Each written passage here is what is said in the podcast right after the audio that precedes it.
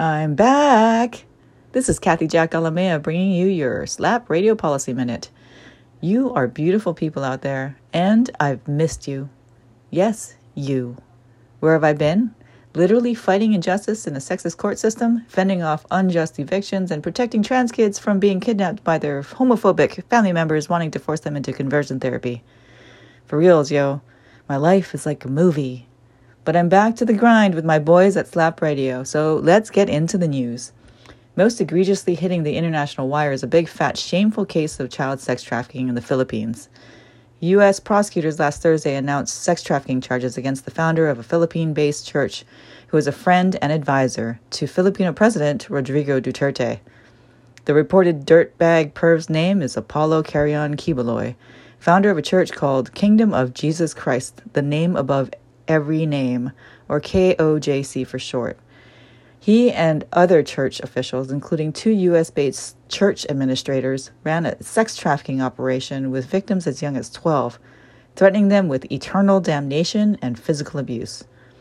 Quiboloy, a self proclaimed owner of the universe and appointed son of God, is a longtime friend and spiritual advisor of Duterte.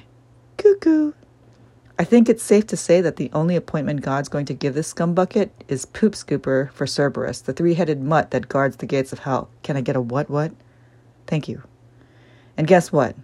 This human impersonation of a blobfish has a home here in Hawaii and has a local attorney representing him named Michael Green, who used to represent scumbags in Chicago before moving to the islands to represent scumbags in Hawaii. Because no matter how scummy someone is, they still deserve a fair trial in American courts. And yes, I learned me that in law school.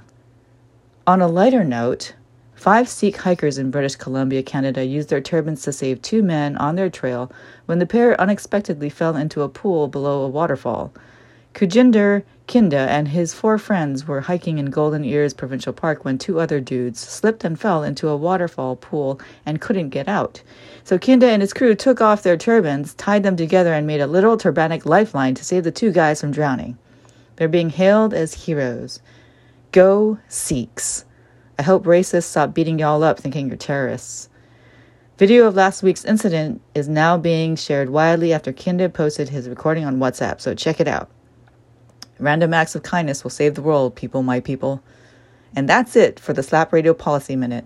See you next week at the same, same bat time on the same bat channel. In the meantime, slap politics.